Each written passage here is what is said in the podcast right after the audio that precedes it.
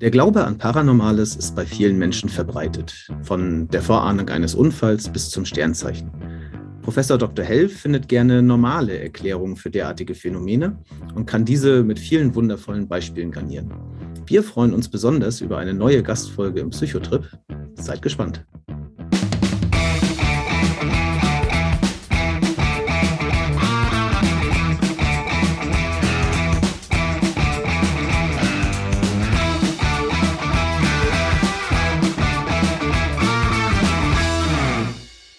Hallo und herzlich willkommen zu einer neuen Folge unserer Reise durch die bunte Welt der Psychologie. Herzlich willkommen beim Psychotrip und ich bin Steffi und ich sitze hier gemeinsam mit Roland, aber auch heute sind wir wieder nicht alleine. Roland, wir haben einen Gast. Magst du ihn vorstellen? Ja, moin, moin. Äh, mit uns zusammen hier heute sitzt Dr. Wolfgang Hell. Steffi und ich kennen ihn aus Münster, ähm, wo er zu unserer Zeit als Professor tätig war. Äh, ich habe da vor allen Dingen die Vorlesungen zur Arbeitspsychologie noch in sehr lebhafter Erinnerung. Ähm, inzwischen sind Sie emeritiert, stehen uns aber netterweise als kompetenter Gesprächspartner für das heutige Thema Parawissenschaften zur Verfügung. Ja, gerne. Und hallo. Und hallo. Ich freue mich, dass Sie äh, mich interviewen wollen, dass ich ein bisschen was erzählen darf. Da erzähle ich sehr gerne drüber, über dieses Thema. Wir freuen uns sehr, dass Sie hier sind. Das war auf jeden Fall eine der Vorlesungen, die uns äh, am meisten im Gedächtnis geblieben ist und über die wir am häufigsten auch noch in den Jahren danach gesprochen haben. Ja, freut mich. Das glaube ich vor allen Dingen an meinem Enthusiasmus lag. ähm, ich habe es immer ein bisschen bereut, dass ich nicht in dem Bereich gelandet bin, aber es kann ja irgendwann nochmal kommen. Ähm, wir hatten ja vorher schon mal gesprochen äh, und Sie erwähnten dabei, dass Sie ja eigentlich gar nicht Psychologie studiert haben. Und ich fand das ganz bemerkenswert äh, für einen äh, Professor der Psychologie. Und Sie haben ja Physik studiert und Ihre Doktorarbeit über Psychophysik geschrieben. Auch wenn das jetzt nicht unser Thema heute ist, äh, wie kam das denn dazu? Und für unsere Hörer vielleicht, was ist eigentlich Psychophysik? Ja, wie kam das? Also vielleicht deswegen, weil ich in der WG wohnte mit ganz vielen Menschen, die Psychologie studiert haben. Und die kamen nach Hause und erzählten irgendwelche spannenden Dinge. Und das, was ich gehört hatte, das interessierte die eher nicht. Und dann dachte ich, das wäre vielleicht auch mal was Schönes, sowas zu machen. Aber ich habe Physik fertig studiert, bin Diplom-Physiker. Und dann, dann habe ich allerdings lange gesucht, ehe ich da einen Weg gefunden hatte, eine Doktorarbeit in Psychophysik zu machen. Psychophysik ist im Wesentlichen Wahrnehmungspsychologie, visuelle Wahrnehmung, auditive Wahrnehmung. Ein Herr Fechner, Gustav Fechner, der hat ein Buch geschrieben, Elemente der Psychophysik im späten 19. Jahrhundert. Und ähm, so kam dieses Wort zustande. Das war die Idee, ähm, das, was ein Mensch wahrnimmt, sieht, hört, aufgrund der physikalischen Basis zu erklären. Heute würde man eher sagen, das ist Physiologie, aber die Experimente damals, die waren etwas, was man heute in der Psychologie auch noch ähnlich machen würde. Mhm. Und so kam ich über die Psychophysik Doktorarbeit zur Psychologie. Ich fand das auf jeden Fall sehr bemerkenswert äh, und muss hierbei gerade äh, überlegen, wir haben, glaube ich, gar keine Gesch Folge bis jetzt zur Geschichte der Psychologie gemacht. Vielleicht können wir das irgendwann auch nochmal nachholen, weil ich fand das damals auch sehr spannend. Ähm, heute aber sind wir natürlich beim Thema Parawissenschaften. Ähm, und ich würde jetzt mal zu dem Thema rübergehen. Und meine erste Frage wäre, warum interessiert Sie dieses Thema eigentlich? Denn das ist ja jetzt nicht gerade ein psychologisches Thema. Ah, ja, also mich interessiert insbesondere der psychologische Aspekt daran. Warum interessiert mich das? Ja, nachdem ich in die Psychologie sozusagen reingerutscht bin auf einen gewissen Umweg, merkte ich, dass in der Psychologie ganz viele Leute gibt, die an Paranormales glauben. Also relativ viele. Verglichen jedenfalls mit der Physik. In der Physik gab es das gar nicht. Äh, alles da wurde erklärt, schlicht und einfach äh, mit Mathematik etc., also mit ganz konventionellen Erklärungen. Und niemand hat, was weiß ich, versucht, sich die Ausbreitung elektromagnetischer Wellen äh, auf irgendeine völlig andere Weise zu erklären. Und in der Psychologie gab es den Versuch anderer Erklärungen und das hat mich fasziniert. Dann habe ich darüber einiges gelesen. Ich war am Anfang auch mal durchaus etwas begeistert von einem Herrn von Däniken, kurzfristig. Den kenne ich auch. Und dann habe ich gemerkt, in der Psychologie gibt es eigentlich ganz viele Erklärungen für scheinbar Paranormales. Und dann habe ich nach normalen Erklärungen für Paranormales gesucht. Also viele Leute haben paranormale Erfahrungen gemacht. Zumindest interpretieren sie ihre Erfahrungen so. Und ich liefere gerne dafür psychologische Erklärungen. Bevor wir jetzt tiefer in diese psychologischen Erklärungen einsteigen, könnte ich mir vorstellen, dass es einige Hörer und Hörerinnen gibt, die gar nicht so genau wissen, was Paranormales eigentlich alles ist. Gibt es da Synonyme für oder könnten Sie ganz kurz erklären, was alles unter Paranormales fällt?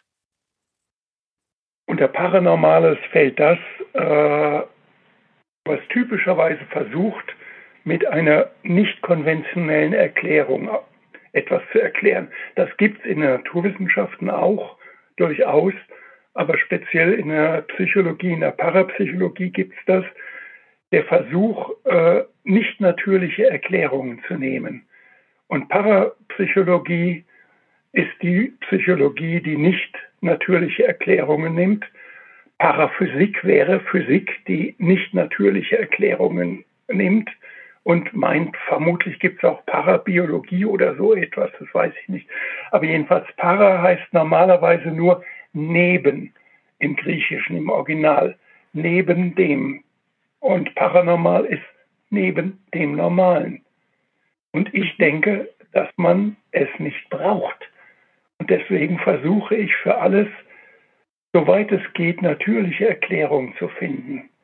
Weil ich habe gemerkt, äh, wenn man Leuten erklärt, oder wenn man, was, das ist keine Erklärung, wenn man jemand, der sagt, was Bestimmtes erlebt zu haben, zu sagen, das ist alles Quatsch, was du erzählst, dann ist die Aufnahmebereitschaft sehr, sehr gering für so eine hingehauene, in Anführungsstrichen, Erklärung, das ist alles Quatsch.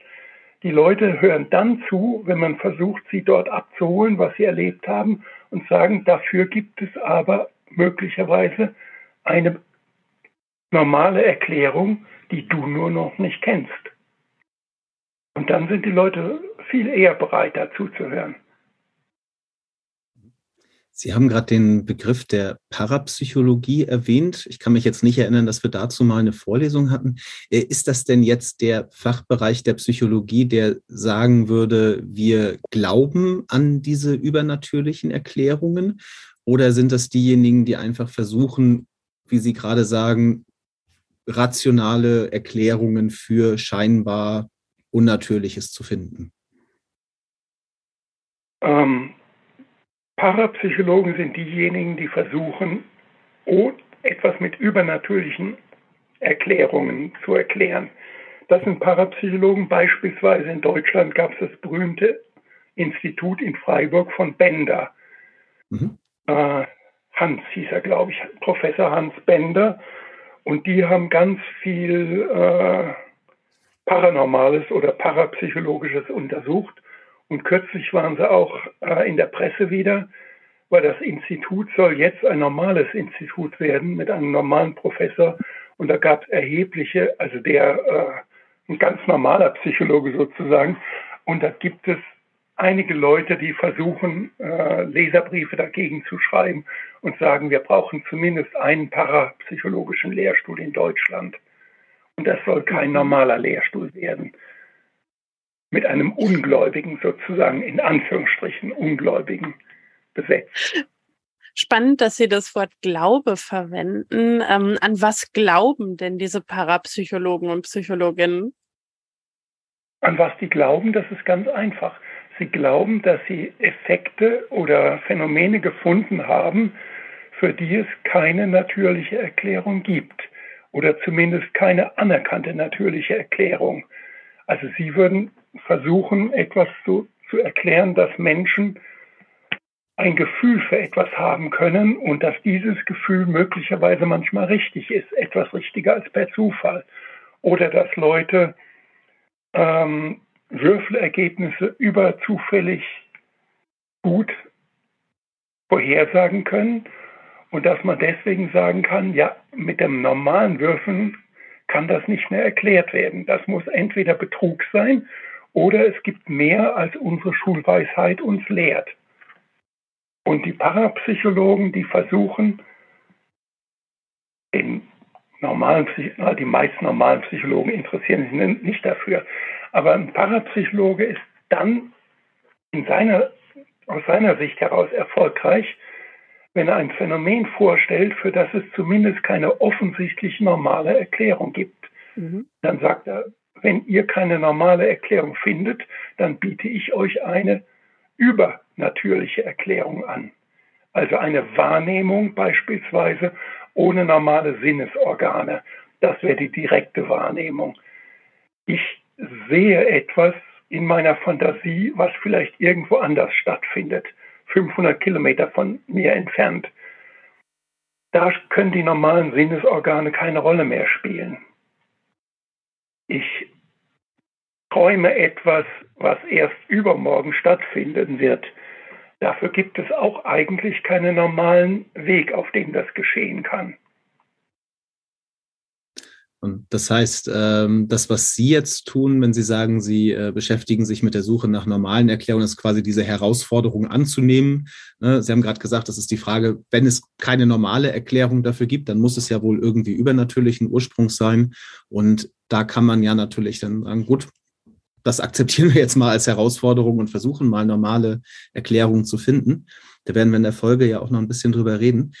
Ähm, mich würde noch einmal interessieren, ähm, Sie sagen, die meisten Psychologen interessieren sich ja dafür nicht. Gibt es denn viel, überhaupt viel Forschung zu diesem Thema? Also ich meine jetzt ernstzunehmende Forschung. Ich weiß, das ist auch so ein schwieriger Begriff. Ähm, aber also Forschung, die versucht, eben mit wissenschaftlich anerkannten Methoden die Existenz dieser Phänomene nachzuweisen oder eben zu widerlegen. Gibt es da viel Forschung oder ist das eher so ein Randgebiet? Das ist wenig Forschung, das ist ein Randgebiet. Also ich kann so kleine Experimente erzählen, die Leute gemacht haben. Und ähm, das sind aber eher Randgebiete und die Leute würden nicht sagen, wir erforschen Paranormales, sondern die Leute würden sagen, äh, wir erforschen hier was ganz anderes. Wir erforschen beispielsweise, dass Menschen äh, in ihrer Wahrnehmung von dem äh, stark beeinflusst werden, was man ihnen vorher erzählt hat, was sie sehen können. Oder andere würden sagen, wir erforschen, dass Menschen ähm, manchmal, dass manchmal Reize für Menschen real da sind, aber sie, sie nicht bewusst wahrnehmen und dass sie deswegen sagen, ich habe so ein Gefühl. Und dann sagen diese Forscher, nee, du hast nicht ein Gefühl, so nennst du es, sondern es war ein ganz schwacher Reiz da, den du nicht bewusst wahrgenommen hast.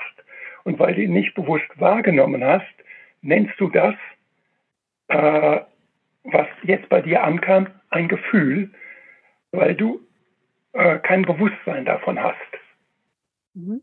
Das ist ja so ein bisschen wie der sechste Sinn, wenn ich das richtig ja. versch ja. Und äh, haben Sie da haben Sie da ein konkretes Experiment, aus dem Sie berichten könnten? Ich lese gerne, was andere Leute auf diesen Gebieten machen. Mhm. Also Beispiel es werden manchmal die Parapsychologie-Gläubigen Schafe genannt und die Ungläubigen werden Ziegen genannt in der englischen Literatur, Sheep and Goats. Das geht eigentlich auf ein Zitat in der Bibel zurück. Im Lutherdeutsch sind es Schafe und Böcke. Äh, in der Geschichte vom Weltgericht, der Herr scheidet die Leute, zu seiner Rechten stehen die Schafe, das sind die Gläubigen, und zu seiner Linken, natürlich zur Linken, wo sonst, stehen die Böcke, die Ungläubigen, und die einen äh, sind seinem Herzen nah und die anderen werden verbannt, verdammt sozusagen. Äh, und da gibt es zum Beispiel Untersuchungen zu Schaf und Ziegen von jemand, indem man in bestimmten Bedingungen einen ganz, ganz schwachen Reiz vor dem eigentlichen Reiz gegeben hat. Das kann sein, dass es einen offensichtlichen Reiz gibt hinterher, auf den Leute sehr schnell reagieren sollen, wenn er kommt. Und manchmal kann man da einen ganz schwachen Vorreiz geben. Also der offensichtliche Reiz kann irgendwas sein, was entweder links oder rechts kommt und dann soll man auf links oder rechts drücken. Der Vorreiz könnte ein Pfeil sein, der nach links zeigt oder ein Pfeil, der nach rechts zeigt oder in der neutralen Bedingung ein Pfeil, der in beide Richtungen zeigt. Und dieser Vorreiz, sagen wir so, in 80 Prozent der Fälle äh, gibt er die Richtung richtig an. Also es lohnt sich, diesen Vorreiz wahrzunehmen. Er zeigt auf rechts, aber der wird jetzt ganz schwach, entweder kaum sichtbar oder ganz schnell eingespielt. Das kann beides sein. Also entweder äh, sehr schwach oder auf die andere, in der andere Weise schwach, sehr, sehr schnell. Und dann kann man gucken, ähm, wie reagieren die Leute darauf. Die Ziegen, Leute so wie ich, die nicht drauf glauben, die haben praktisch keinen Zugang zu, zu. Die sind mit Vorreiz nicht besser. Die Schafe, die sind mit diesem Vorreiz etwas besser. Besser als per Zufall zu erwarten. Nun ist das ein Reiz, der ja real da war. Und weil er real da war, ist er auf einem, die Physiologen würden versuchen, auf dem neuronalen Pfad für eher Unbewusstes reingekommen ins Gehirn und ist deswegen handlungslenkend, aber der eigenen Wahrnehmung nicht bewusst. Und die Ziegen, die haben, so wie ich, die haben leider dieses nicht. Deswegen glauben die auch nicht daran, weil äh, sie haben ja auch keinen Vorteil davon. Und in einer Bedingung, wo der Vorreiz keine Information gibt, sind Ziegen und Schafe gleich gut auf Zufallsniveau sozusagen. Mhm. Also das ist, das ist zum Beispiel so ein Experiment, in dem man auch direkt so Schafe und Ziegen getrennt untersucht hat und man kann den Schafen eins zugute halten. Sie haben manchmal einen Zugang zu etwas, was ihre Handlungen lenkt und was sich als lohnenswert herausstellt, aber wo es aber sie haben keinen bewussten Zugang zu dem, dass sie ganz schwach etwas wahrgenommen haben. Und das war auf einem ganz normalen Sinneskanal, der ihnen zu, besser zugänglich ist als offensichtlich den Ziegen. Das war so ein Experiment.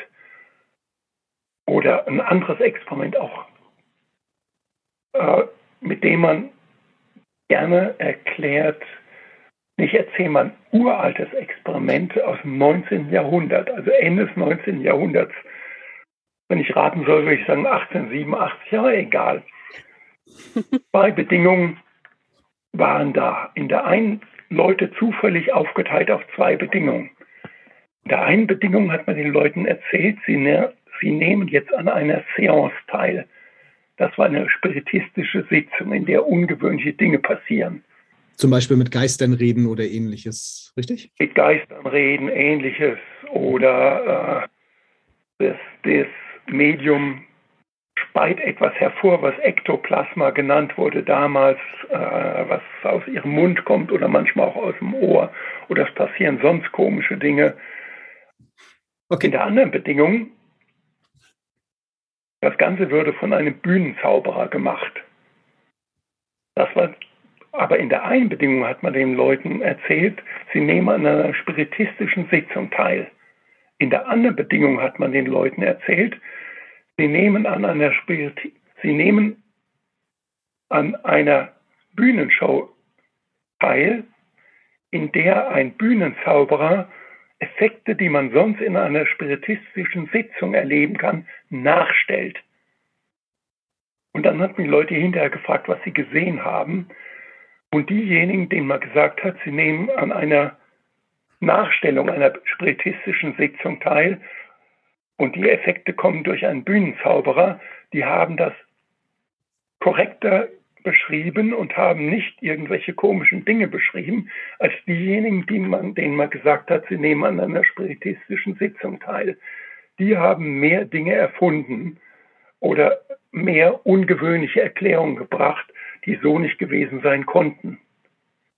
Das ist auch wieder so ein äh, Experiment, dem nicht zwischen Schafen und Ziegen unterteilt wird, sondern denen, die jetzt glauben, dass sie an was wahrhaft Spiritistischem teilnehmen oder denjenigen, die wissen, dass das nur durch einen Bühnenzauberer nachgestellt wird. Mhm. Noch ein Experiment? Ja, Auf jeden Fall. Ja, wir, wir, sammeln Fragen, aber die Experimente sind sehr spannend. Immer raus damit. Ja, noch ein Experiment habe ich einen ganz anderen Kontext gefunden. Der hat nicht behauptet, dass er was Paranormales damit untersucht. Der hat eher untersucht, wie kann es dazu kommen, dass Leute ähm, glauben, dass sie mit einer Wünschelrute Wasseradern aufspüren können. Menschen können Bewegungen machen, die so fein sind, dass sie, sie selbst nicht glauben, dass sie diese Bewegung selbst durchgeführt haben. Also Menschen können für sich unbewusst Bewegungen machen. Bedingung A hat man gesagt, halten Sie Ihre rechte, halten Sie Ihren rechten Arm still. Das war ohne Auflage. Das heißt, frei in der Luft schwebend. Natürlich wackelt der Arm hin und her, aber wenn man sagt, halten Sie Ihren rechten Arm still, dann bleibt er im Wesentlichen auf einer Punkt. Einer zweiten Gruppe hat man oder in der zweiten Bedingung von denselben Leuten, sorry, das war within subjects, also dieselben Leute nahmen an all diesen Bedingungen teil. In der zweiten Bedingung hat man den Leuten erzählt, bewegen sie ihren rechten Arm so langsam wie möglich nach rechts. Das konnten die Leute. Sie haben ihren rechten Arm so langsam wie ihnen möglich war nach rechts bewegt. Und dann kam die spannende Bedingung. In der dritten Bedingung hat man denselben Leuten erklärt, halten Sie Ihren rechten Arm still, aber stellen Sie sich vor, eine unerkannte Kraft würde von links gegen diesen Arm drücken. Was fand dann statt? Die Leute haben ihren Arm nach rechts bewegt, aber ungefähr halb so schnell wie in der Bedingung, in der man ihnen gesagt hat, bewegen Sie Ihren Arm nach rechts, aber so langsam wie möglich. Das heißt, sie haben in dieser Bedingung eine Bewegung gemacht, die langsamer war als die Bewegung, die sie als bewusst langsamste vorgeführt hatten in einer anderen Bedingung. Und damit kann man natürlich ganz gut erklären, wie ist das, warum äh, Leute beispielsweise an Wünschelrouten gehen glauben. Mhm. Äh, die machen selbst die Bewegungen, die aber so fein und vorsichtig sind, dass sie ihnen selbst nicht bewusst ist, dass sie diese Bewegung machen. Ja. Also, wenn ich das richtig verstehe, hat es viel damit zu tun, welchen Rahmen setze ich, welche Erwartungen habe ich, welche Vorstellungen habe ich darüber, was passiert. Und es muss gar nicht bewusst sein, dass dadurch mein Verhalten gelenkt wird, sondern es passiert unbewusst und auf einer Ebene, die ich gar nicht wahrnehmen kann. Ist das so? Ja, das, das ist so. Und wenn Leute solche Erfahrungen häufig machen, was übrigens ich komme jetzt wieder auf die Schaf und Ziegen zurück. Was ist der beste Prädiktor dafür, dass jemand Schaf wird oder jemand eine Ziege bleibt oder Ziege wird und, und nicht Schaf bleibt? Also, man gucke nach der sozialen Herkunft, nix. Also im Wesentlichen nix. Man gucke nach dem allgemeinen IQ, im Wesentlichen nix. Äh, natürlich spielt das Studium eine Rolle. Physiker sind eher etwas skeptisch als, sagen wir, Sozialwissenschaftler. Das Geschlecht spielt eine gewisse Rolle. Äh, eher skeptisch sind Männer als Frauen. Aber der aller, allergrößte Prädiktor, der allerbeste Prädiktor von allen ist, die Leute haben selbst etwas erlebt, was sie sich nicht erklären konnten. Und das ist bei weitem der beste Prädiktor dafür, dass jemand zu einem Schaf wird. Wobei diese Begriffe scharf, das ist nicht negativ gemeint im Englischen. Das ist, im Deutschen sagt man ja manchmal, was bist du für ein blödes Schaf oder sowas. Man kann im Deutschen auch sagen, was bist du für eine dumme Ziege. Okay, im Englischen werden diese Begriffe äh, sehr neutral verstanden. Sheep, Goat. Sheep, Sheep. Schaf, Ziege. Jetzt haben Sie einige also, ähm, äh, Punkte genannt, äh, die man überprüft hat, äh, ob, ob die einen Einfluss haben. Und ähm, ich frage mich gerade, wie ist es denn mit Religiosität? Also ist es so, dass Menschen, die eher religiös sind, dann auch eher Schafe werden? Habe ich in dem Zusammenhang nicht gelesen, aber es würde einiges dafür sprechen, dass es so ist. Die haben ja schon Glauben. Brauchen wir vielleicht nicht noch einen zweiten? Ich kenne ganz gut äh, den, im Amerikanischen die Skeptikerbewegung. Und wer das ist, unter den Skeptikern gibt es wenige Religionsgläubige.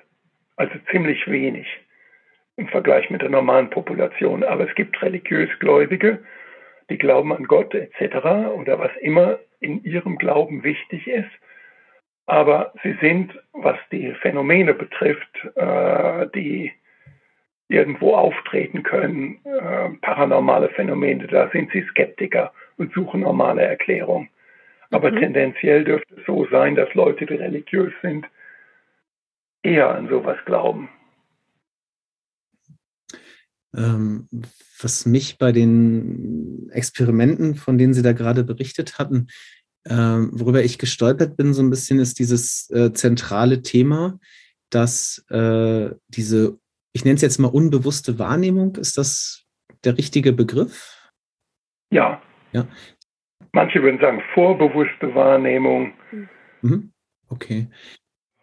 Äh, aber Sie sagen, dazu haben, haben Schafe, also Menschen, die eben eher daran glauben, dass es Übernatürliches gibt, ähm, dazu haben diese Menschen mehr Zugang als eben die Ziegen. So sah es zumindest in diesem Experiment aus. Ich weiß nicht, ob das häufig wiederholt worden ist. Ich habe das so als ein Experiment gelesen. Das war alles. Mhm. Ähm, okay, dann ist wahrscheinlich die Frage auch, auch nicht so leicht zu beantworten, äh, weil mich hätte jetzt natürlich interessiert, gibt es in dieser Beziehung eine Richtung? Na, also ist durch diese ähm, ist durch meinen Glauben, äh, ist dadurch meine unbewusste Aufmerksamkeit, äh, ist die erhöht, also weil ich an sowas glaube? Oder ist es andersrum, dadurch, dass ich besonders empfänglich für solche Signale bin, passieren mir häufiger solche Zufälle? Ne? Also ich, keine Ahnung, ich höre vielleicht ein Knacken und bleib stehen und dann bricht irgendwas zusammen, aber ich habe das Knacken halt irgendwie unbewusst gehört und da, daher glaube ich irgendwann, ich konnte sowas vorhersehen. Also sprich, gibt es dabei irgendwie eine Richtung? Ne? Das, was Sie als zweites gesagt haben, das ist die einzige Richtung, die ich mir vernünftigerweise vorstellen kann. Ich kann mir schwer vorstellen, dass ein religiöser Glaube oder ein Glaube an Paranormales die Leute empfänglicher macht für sowas im physiologischen Sinne, dass die sozusagen äh, die Schwelle für ganz schwache Reize erniedrigen können, damit sie die schwachen Reize bei ihnen ankommen. Ich glaube es eher, das ist so, sie haben das ein paar Mal erlebt und weil sie das ein paar Mal erlebt haben und sich das nicht erklären konnten, beginnen sie äh, daran, vielleicht nicht an alles Paranormales zu glauben. Also sie müssen deswegen nicht glauben, dass es UFOs gibt oder so etwas. Sie müssen deswegen nicht glauben, dass ähm, Besucher aus der anderen Welt uns einige Menschen zu Experimenten verschleppt haben auf ihr Raumschiff und dann hinterher, äh, nachdem sie die untersucht haben, wieder auf die Erde zurückbringen. Es kann einfach nur sein, dass sie glauben, dass sie persönlich in dem Fall ab und zu eine Wahrnehmung haben, der sie trauen können, obwohl, obwohl da noch nichts vorgefallen war für andere Leute. Und die haben damit möglicherweise recht dass bei Ihnen persönlich, wenn Sie sich auf einen, Sie würden sagen, ich verlasse mich auf mein Gefühl. Da spricht nichts dagegen, sich manchmal aufs Gefühl zu verlassen. Das kann eine, jemand nennt möglicherweise eine handlungslenkende, äh, etwas, was die Handlung lenkt und was vernünftigerweise an Handlung lenkt, ein Gefühl, wenn er oder sie nicht weiß, woher diese handlungslenkende mhm. Information kam. Mhm. Das, das klingt für mich logisch. Ähm, für mich schließt sich noch ein bisschen die Frage an, das ist vielleicht ein bisschen zu weit, äh, ob ich diese unbewusste Wahrnehmung, ob ich das irgendwie trainieren kann. Also ist ja schon klar, es ist ja etwas, was eben, eben da ist, ohne dass ich es bemerke.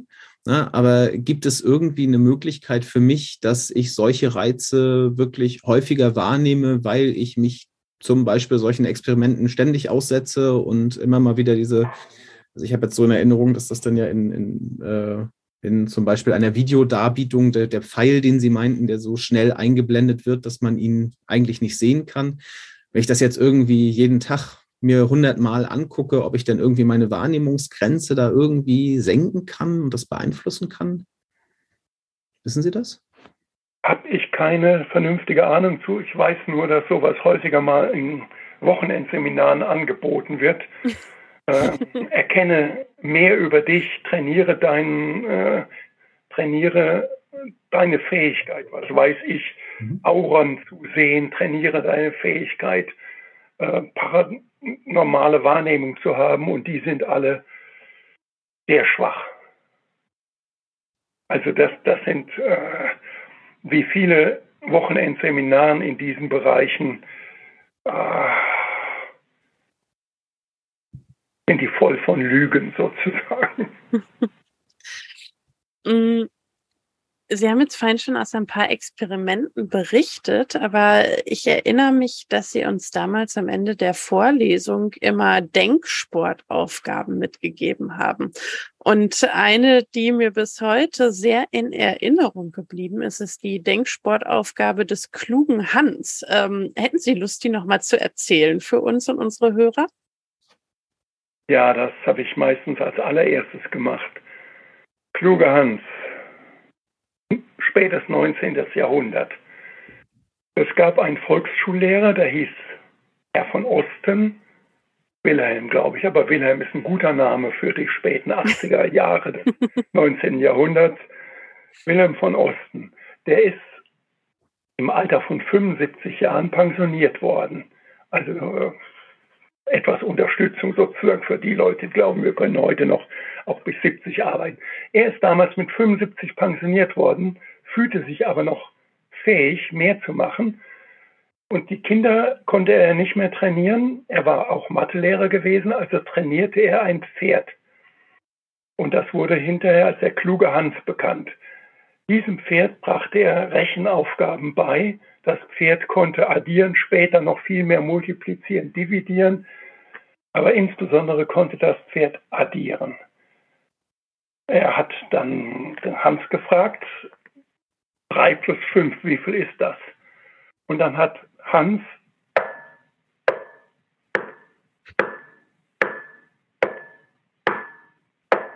achtmal bei dieser Aufgabe mit dem Huf auf den Boden geklopft und zeigte somit, er konnte die, kannte die richtige Antwort. Und ja, das Pferd wurde natürlich vorgeführt und ähm, dann hat ein Mensch namens Pfungst, das war ein junger Psychologe, der sich damit hinterher habilitiert hat, Oskar. Oskar Pfungst, ähm, der hat dieses Pferd untersucht und hat erstmal herausgefunden, also dass Herr von Osten nicht betrügt. Das wäre auch eine Möglichkeit gewesen, sondern der, dass er ihm das äh, leise vorschwindelt und leise vorsagt, sondern Herr von Osten war wirklich davon überzeugt, dass das Pferd das konnte. Und dann hat er natürlich verschiedene spannende Aufgaben gemacht. Also beispielsweise ähm, eine Rechenaufgabe für das Pferd und niemand im Publikum kannte die richtige Antwort. Wie hat er das gemacht? Einer aus dem Publikum flüsterte dem Pferd eine Zahl ins linke Ohr und dann hinterher stand ein anderer aus dem Publikum auf, flüsterte dem Pferd eine Zahl ins rechte Ohr und dann wurde das Pferd laut gebeten, diese beiden Zahlen zu addieren. Dann konnte man natürlich, das Pferd fing an mit dem Huf zu klopfen, aber das hörte dann einfach auf. Das Pferd wusste nicht, was es machen sollte. Wenn es nicht wusste, was es machen sollte, hat es meistens ein, zweimal mit dem Huf aufge, auf den Boden getippt und das war dann alles. Und man kannte natürlich die richtige Lösung hinterher. Man konnte ja die Leute fragen, was die beiden Zahlen waren und was das Pferd hätte addieren sollen. Dann hat man natürlich Folgendes gemacht. Also man hat das Pferd, ähm, das hat Herr von, äh, das hat Funks gemacht, als er schon die erste Idee hatte, wie das sein konnte. Seine Idee, wie das sein konnte, war, es war ihm aufgefallen, dass Herr von Osten sich nach vorne beugte und in dem Augenblick, kurz bevor die richtige Zahl kam, fast unmerklich seinen Kopf zurücknahm wie in Erwartung einer Antwort. Das ist so genau wie äh, beispielsweise, äh, manchmal gibt es bei der Olympiade die Hochspringerin, rennt, läuft gerade an auf, für 1,92 Meter, das wäre die sichere Bronzemedaille, sagen wir mal. Und manchmal ist da die Kamera auf ihrem Trainer, der sitzt im Publikum. Was macht er? So. Er zuckt ganz kurz. Es nützt gar nichts. Er nützt, es nützt überhaupt nichts, aber er macht sozusagen eine Mitbewegung mit seiner Springerin. Die kann ihn nicht sehen, keine Hilfe, gar nichts, aber er kann diese Bewegung, ähm, Funks nannte die Ausdrucksbewegungen in schönem alten Deutsch. Oh, wie heißen die auf modernes Deutsch, auf Englisch? Weiß nicht. Sein altes Deutsch war Aus Ausdrucksbewegung, ein Bewegung als Ausdruck eines Gedankens. Und wenn Herr von Osten meinte, jetzt hat das Pferd gleich die richtige Antwort, dann hat er seinen Kopf ganz leicht zurückgenommen und er trug einen breitkrempigen Hut. Das Pferd hat vermutlich nichts anderes gemacht, als auf die Bewegung dieses Hutes reagiert. Und dann gibt es natürlich ein ganz einfaches, man stelle einen Schirm zwischen Herrn von Osten und das Pferd. Das heißt, äh, eine kleine spanische Wand wurde das, glaube ich, früher genannt. Und dann konnte das Pferd seinen Herrn noch hören, aber nicht mehr sehen. Und dann hat sein Herr das Pferd gebeten, jetzt addier mal zwei und zwei, wie viel ist das? Und dann konnte man gucken, ob das Pferd das konnte. Wenn das Pferd seinen Herrn nicht sehen konnte, dann hat das Pferd die Aufgabe nicht lösen können.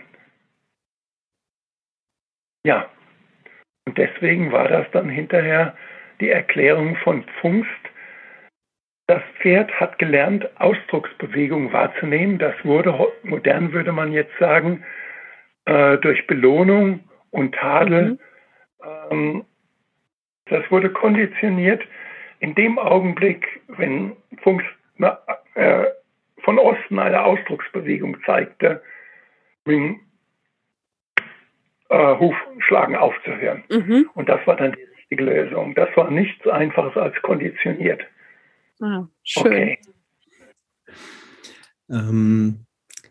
Und Herr von Osten, das zeigt sich auch hinterher, er war so wütend und so traurig, oh. wer ihn belogen hatte, dass er das Pferd an einen Abdecker verkaufen wollte, also der das Pferd äh, zu Wurst verarbeitet. Aber da haben andere Leute eingegriffen und gesagt, gib mir dieses Pferd, mit dem kann man viel bessere Dinge machen. Das kann man zum Beispiel für Geld vorführen, Leuten, die gerne sowas glauben, dass das Pferd sowas kann. Okay. Oh, das bricht einem ja das Herz. Wieder, das ist wieder ein Zeichen dafür, dass Herr von Osten wirklich der Meinung war, und aufrichtig war und dass es kein Trick war. Mhm. Was mich noch interessieren würde, das hat mit dem Beispiel jetzt nicht mehr so viel zu tun. Ähm, wir haben mal eine Folge gemacht zum Thema Verschwörungsmythen.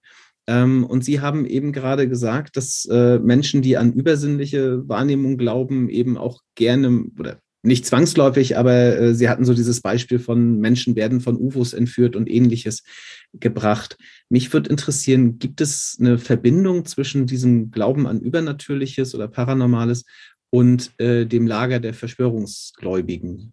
Das gibt es durchaus, also auch personell, aber das kann man auch in gewisser Weise ganz gut äh, erklären, ein bisschen. Ähm, wir Menschen sind Mustersucher. Wir suchen Muster und wir versuchen unsere Umgebung zu verstehen. Wenn man nicht Muster, das sind Wissenschaftler auch. Wissenschaftler versuchen Muster zu suchen. Und wenn ich, wenn ich völlig unempfänglich bin für Muster in meiner Umgebung oder in meinem Verhalten, was da ist, dann kann es sein, dass ich bis zum Schluss meines Lebens immer nur in unglücklichen Beziehungen lebe, die irgendwann auseinandergehen, wenn mir nicht auffällt, dass da ein Muster ist, dass ich irgendwas Falsches mache in einer Stelle. Oder wenn ein Bauer nicht auf Muster achtet, dann wird er nie erfolgreich pflanzen können, weil ihm muss irgendwas auffallen. Oder jemand, dem nicht Muster auffallen beim äh, Düngen oder beim Gießen von Pflanzen, äh, dem wird nicht auffallen, welche Pflanzen weniger und welche Pflanzen äh, mehr brauchen. Und Menschen versuchen das auf alles Mögliche auszudehnen. Die Menschen haben früher auf den Himmel geguckt, haben Muster gesehen. Es gab Sterne, die sich bewegt, bewegt haben gegenüber den anderen Sternen.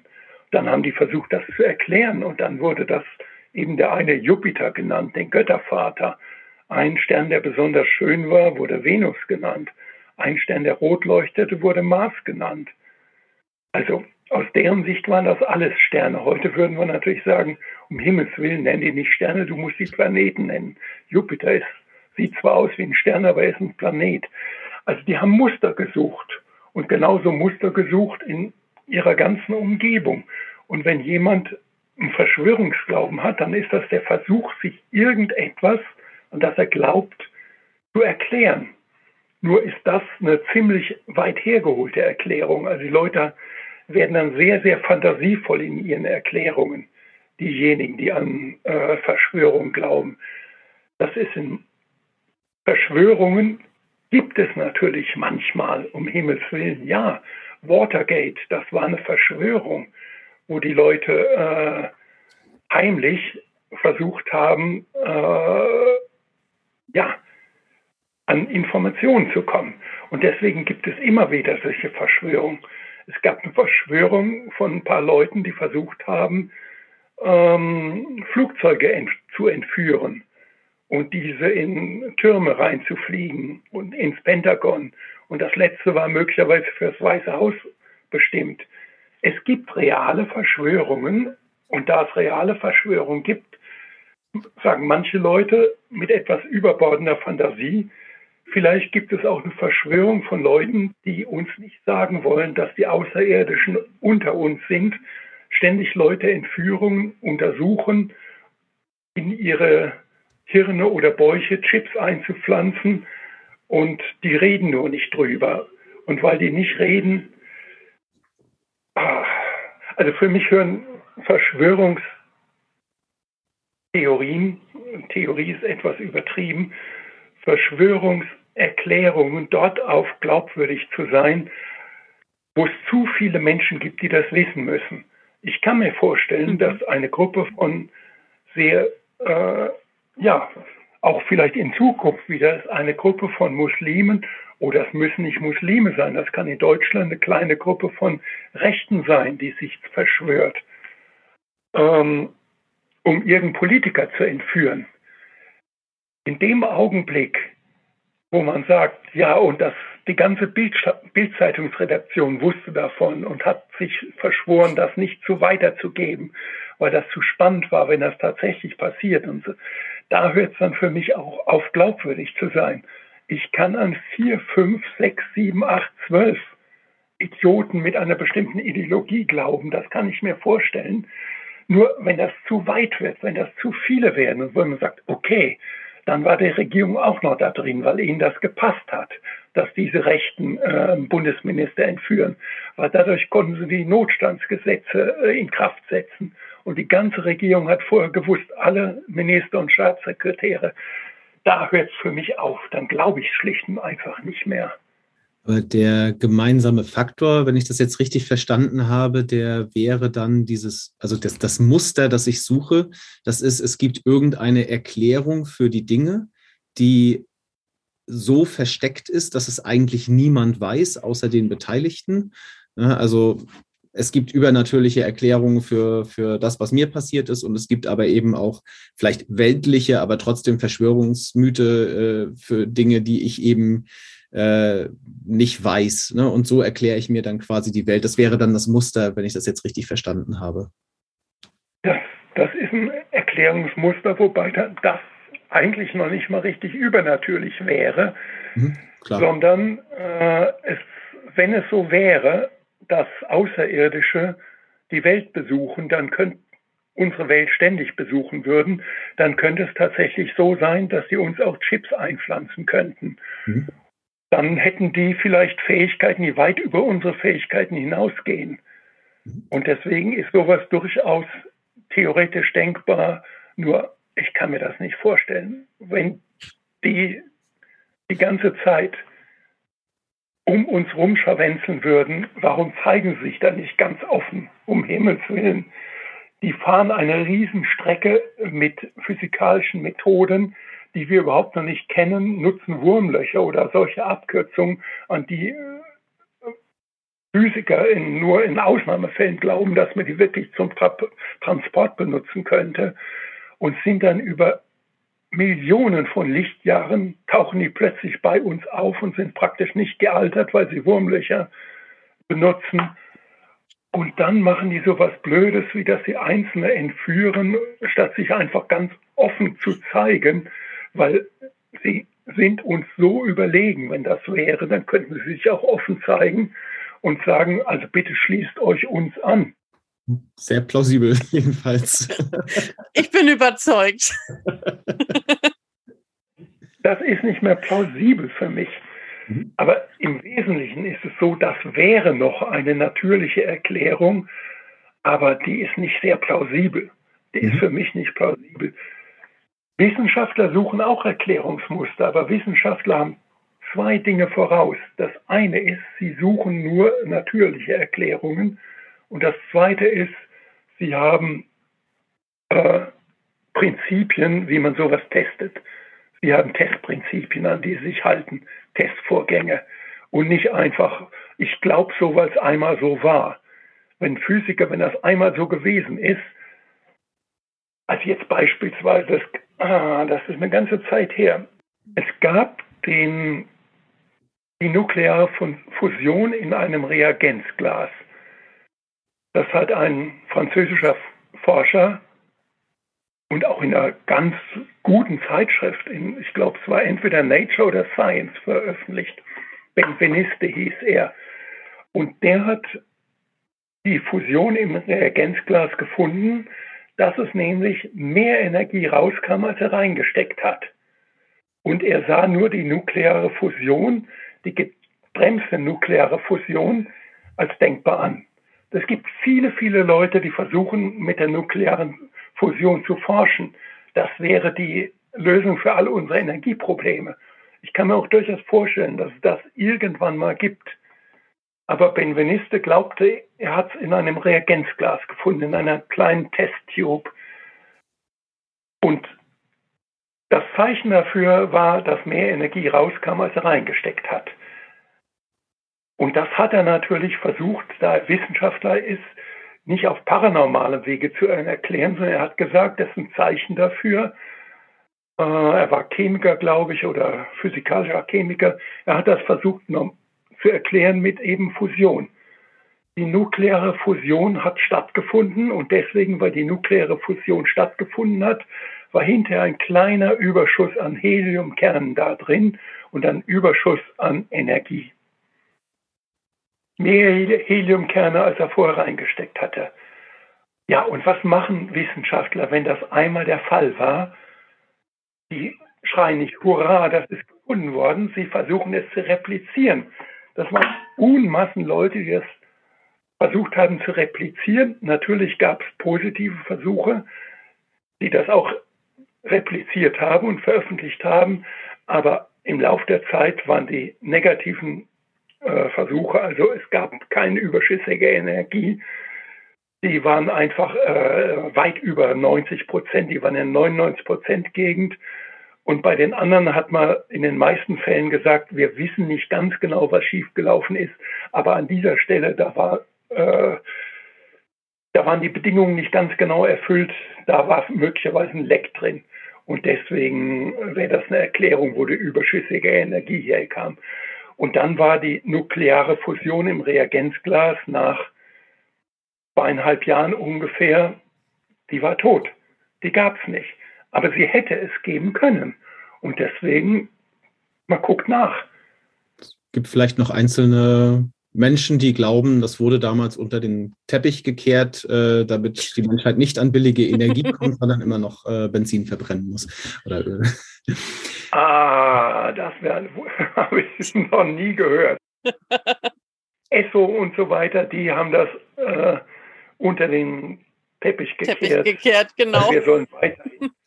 Und heute wird man sagen, Putin war das, damit wir seit, weiterhin sein Öl abnehmen.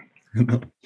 Ähm, wir nähern uns, glaube ich, so langsam äh, unserem, äh, unserem Ende der Sendung. Äh, ich habe noch gleich ein Thema, Steffi. Ich frage aber erstmal dich, hast du noch ein Thema? Weil ich glaube, du hast ganz viele Fragen aufgeschrieben. Vielleicht noch die Chance, ein, zwei loszuwerden. Ich habe eine Frage am Ende noch, aber das ist äh, eine schöne Abschlussfrage, glaube ich. Deswegen darfst du gerne vor, Roland. Okay. Ähm, wir, wir sind ja gerade sehr viel so an diesen Themen der Wahrnehmung äh, langgegangen und des sechsten Sinns. Ähm, und ich, mich würde aber noch interessieren, äh, das Thema Wahrsagen. Ähm, rein zufällig weiß ich nun auch, dass Sie da auch mal äh, unterwegs waren im Fernsehen zu und ich glaube, so eher auf populärwissenschaftlicher Basis das mal untersucht haben. Aber mich würde das nochmal interessieren. Können Sie uns davon nochmal was erzählen? Also wie lässt sich Wahrsagen erklären? Das lässt sich, ja, wir Menschen sind Mustersucher, hatte ich vorhin schon mal gesagt. Wir suchen irgendwelche Muster. Und Wahrsagen, die Zukunft vorhersagen, ähm, das kann man dadurch, indem man Menschen beispielsweise ja, noch ein Experiment und was anderes. Habe ich noch äh, Zeit, ein Experiment zu erzählen? Auf jeden Fall. Und dann was anderes? Sehr gerne. Ähm, das Experiment wurde mit Barnum-Statements gemacht. Das sind so allgemeine Statements. Barnum-Effekt, die hat er aus ähm, astrologischen Gutachten herausgeholt. Erstens, welche Sachen, die immer stimmen. Sie glauben, dass sie noch nicht alles aus sich herausgeholt haben. Ja, würde ich dann sagen, nee, also äh, da, da gibt es keine Grenze mehr. Also vielleicht, wenn ich 99, da gibt es nichts mehr, wenn ich 99 bin vielleicht. Dann gibt es die sogenannten Hü-Hot-Sachen. Äh, manchmal äh, bist du, manchmal gehst du gerne aus dir raus und kannst mit anderen Leuten äh, gut kommunizieren und manchmal gibt es Tage, da ziehst du dich in ein Schneckenhaus zurück.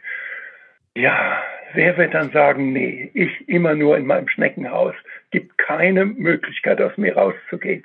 Okay, es gab viele Statements dieser Art, die einfach immer stimmen oder die äh, schmeichelhaft sind und alles Mögliche. Okay, dann gab es ein Experiment dazu, ganz einfach. Das Between Subjects, Zwischenversuchspersonen, das konnte man nicht mit den gleichen machen. Den einen Leuten wurde gesagt, hier sind einige Statements, von denen Psychologen herausgefunden haben, dass sie auf alle Menschen so einigermaßen gut zutreffen. Guck mal. Dann wurden ihnen diese Barnum-Statements vorgelesen. Und dann die, war die Frage, wie gut trifft das auf dich zu? Ja, durchaus, durchaus positiv. Also ich kann sagen, dass es einigermaßen zutrifft. Das kann ich mich in einigen wiederfinden. Zweite Gruppe, die mussten vorher ihr Sternzeichen angeben äh, Astrologen würden sagen, ihr Sonnenzeichen, also Widder, Zwillinge und so weiter. Die mussten also etwas mehr von sich preisgeben und dann wurden denen die gleichen Statements vorgelesen. Und die haben gesagt, Mann, das war gut. Also da wurde wahrscheinlich richtig. gesagt, das ist, äh, das ist passend zu deinem Sternzeichen dann, ne? Also Nein, die mussten nur ihr Vor Sternzeichen vorher angeben. Ach so, so. Ja doch, dann hat man gesagt, das wurde aufgrund deines Sternzeichens ja, gemacht. Okay. Sorry. Mhm. Sie haben recht äh, aufgrund deines Sternzeichens gemacht. Und die haben gesagt, Donnerwetter, das ist also, das trifft ziemlich gut zu. Dritte Gruppe, die mussten ihr Geburtsdatum angeben und dann wurde mit ihnen ein Geburtshoroskop gemacht. Äh, und das wurde also ganz genau nach der Geburt gemacht. Äh, wie standen damals die Sterne? Das ist sehr umständlich und da muss man Hochwissenschaftlich. Das ist sehr ausführlich für einen Astrologen, sowas zu machen. Wurde einmal mit mir gemacht, war witzig. Und dann wurden denen dasselbe vor, vorgelesen und die mussten sagen, wie gut trifft das auf sie zu, dieselben Barnum-Statements. Denen wurde gesagt, das ist aufgrund eines Geburtshoroskops gemacht worden. Und die haben gesagt, Donnerwetter, so gut bin ich noch nie durchschaut worden. Also, wenn die geglaubt haben, das sei extra für sie gemacht worden, dann war es genauer. Gut, das war ein Experiment.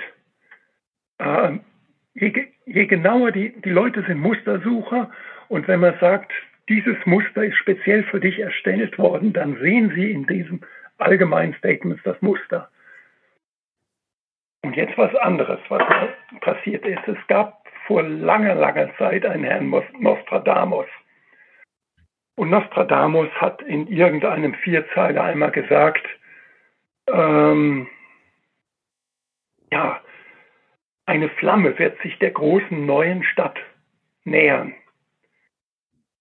Ähm, und plötzlich äh, lodert eine Flamme auf. Ja, ich weiß nicht mehr genau. Eine, ja, eine Flamme nähert sich der, einer großen neuen Stadt. Und plötzlich wird ein Feuer auflodern, wenn jemand die Beweise von den Normannen einfordert. Und eins, eine Zeile habe ich jetzt vergessen, das ist die deutsche Übersetzung. Ja, und das war natürlich der Einschlag der Flugzeuge im World Trade Center. Das kam damals einen Tag danach sofort.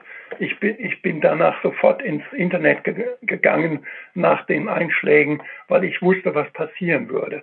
Jemand würde einen Nostradamus-Vers finden, der ausgerechnet das hervorsagt. Ja, ah, die Zeile, die ich vergessen hatte, bei, um, bei 45 Grad wird der Himmel brennen wenn jemand äh, und es wird ein Feuer auftauchen in einer großen neuen äh, Stadt. Die große neue Stadt war natürlich New York, das neue York. Und bei 45 Grad, das ist ungefähr der Breitengrad, wo New York lebt, da wird der Himmel brennen. Und wenn ein großes Feuer lodert auf, wenn einer die Beweise von den Normannen einfordert, die Normannen sind natürlich, wissen wir, jetzt die Amis, weil die sind ja rübergegangen, die Normannen. Ein Tag nachdem das der Fall war, bin ich ins Netz gegangen, habe nachgeguckt. Selbstverständlich wurde dieser Vers zugeschrieben. Das hat Nostradamus damals gesagt.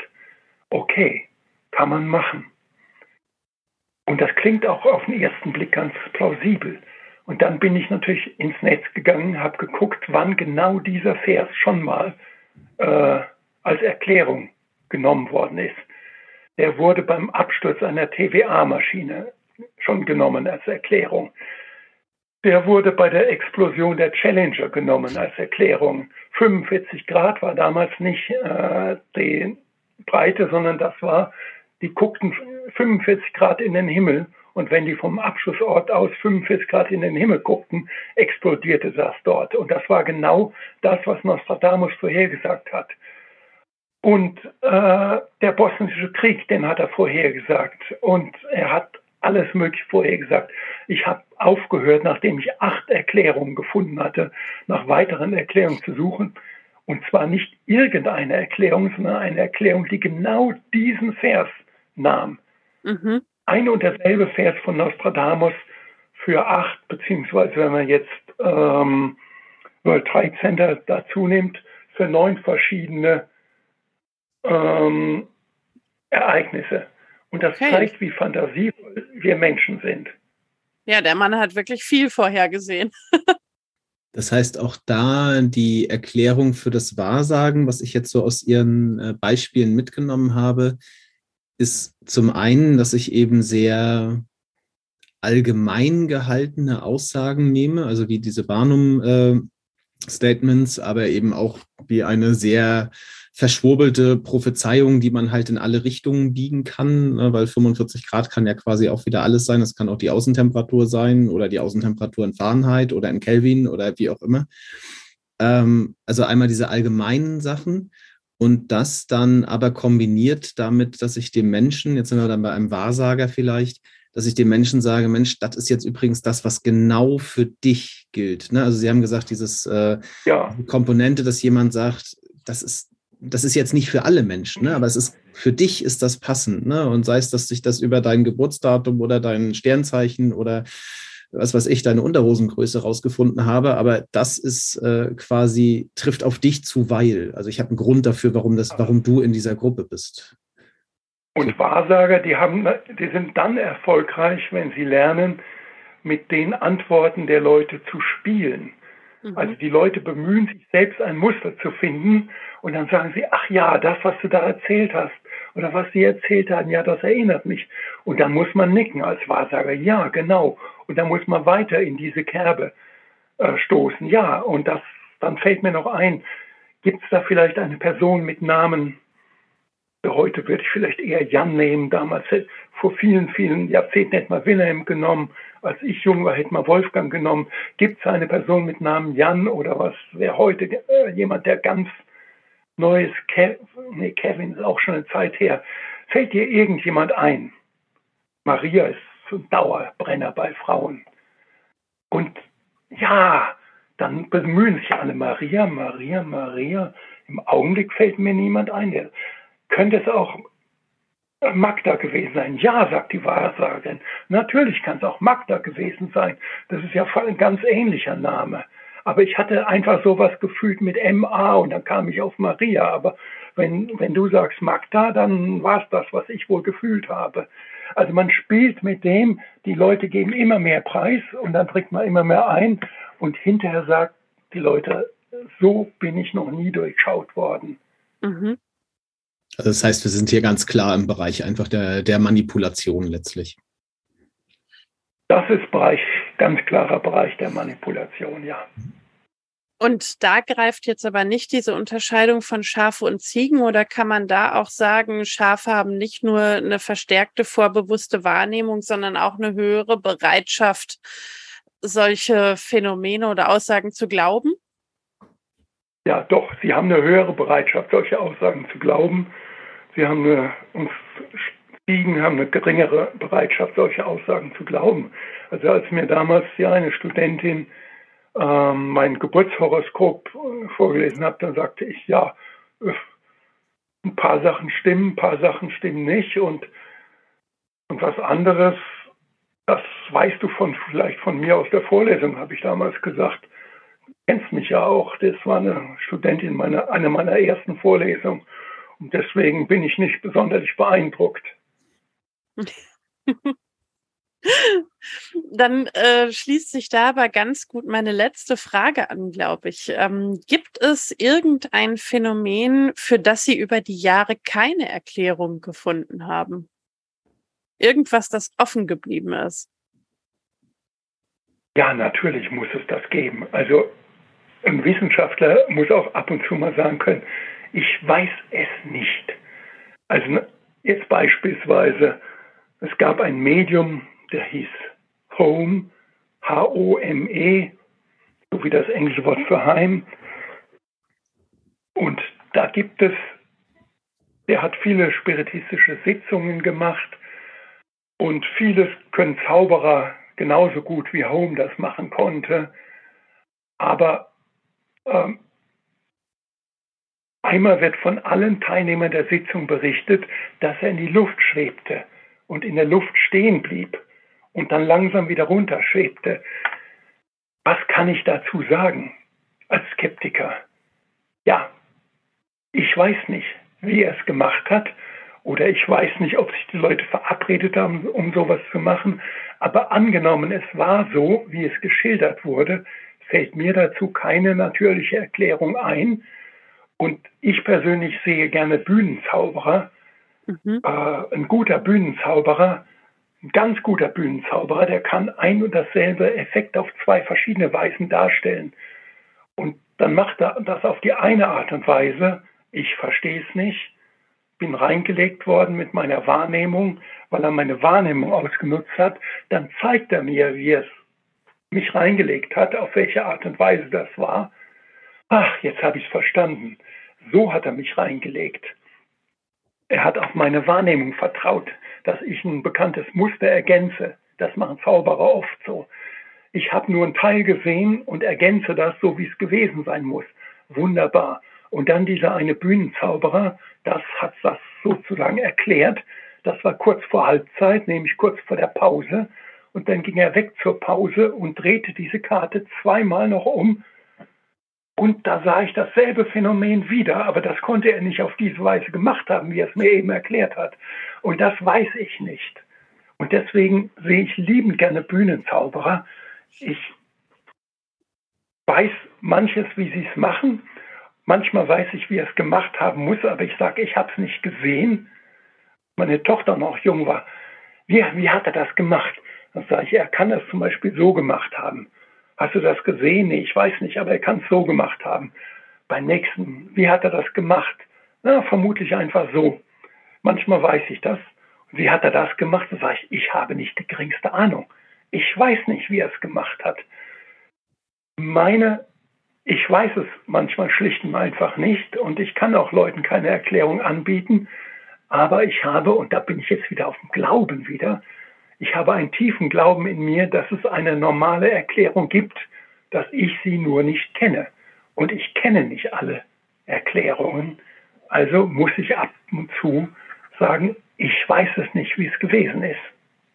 Hm. Ich finde, das ist ein sehr schönes Schlusswort und danke für die sehr gute Schlussfrage, Steffi. Ähm, zum Abschluss unserer Folgen äh, fragen wir uns quasi immer noch mal gegenseitig, äh, was wir so aus dieser äh, Sendung, aus diesem ähm, aus dieser Folge mitgenommen haben. Und äh, ich fange mal mit dir an, Steffi. Ähm, was hast du denn heute mitgenommen? Oh, ich habe wirklich viel mitgenommen. Zum einen ähm, wusste ich vorher nicht, dass es tatsächlich Parapsychologie und einen Lehrstuhl für Parapsychologie in Deutschland gibt und dass die wirklich der Überzeugung sind, dass es Übernatürliches gibt.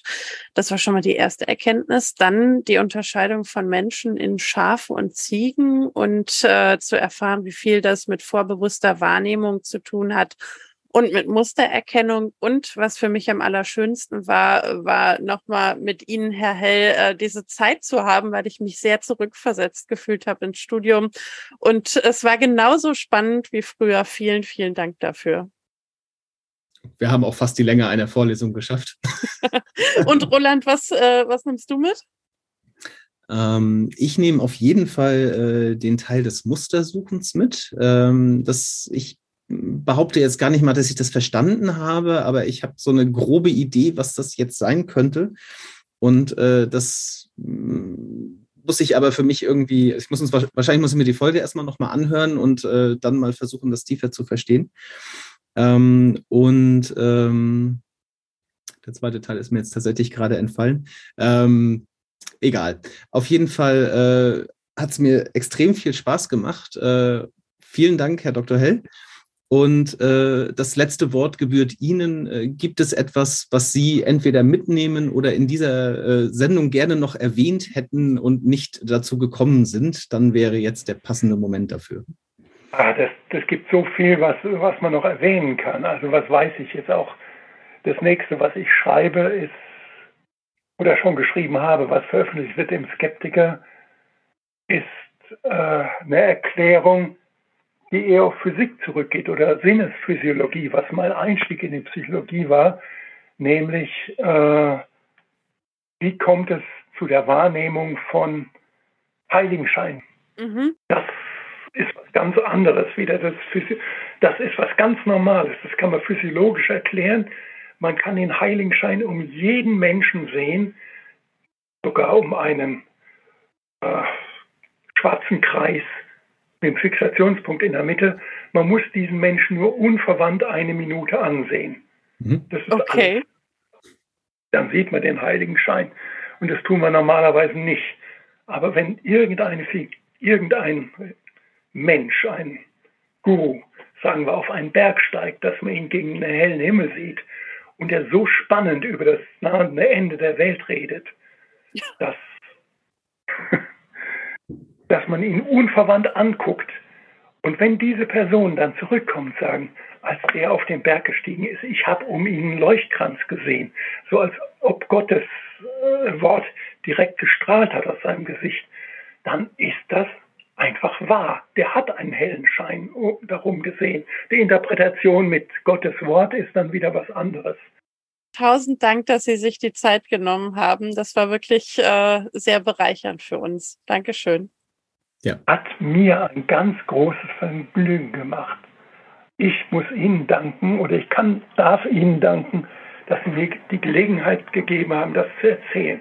Ich erzähle das liebend gerne. Dann besonderen Dank trotzdem von uns, weil auch mir hat diese äh, Rückreise in die Studienzeiten sehr viel Spaß gemacht.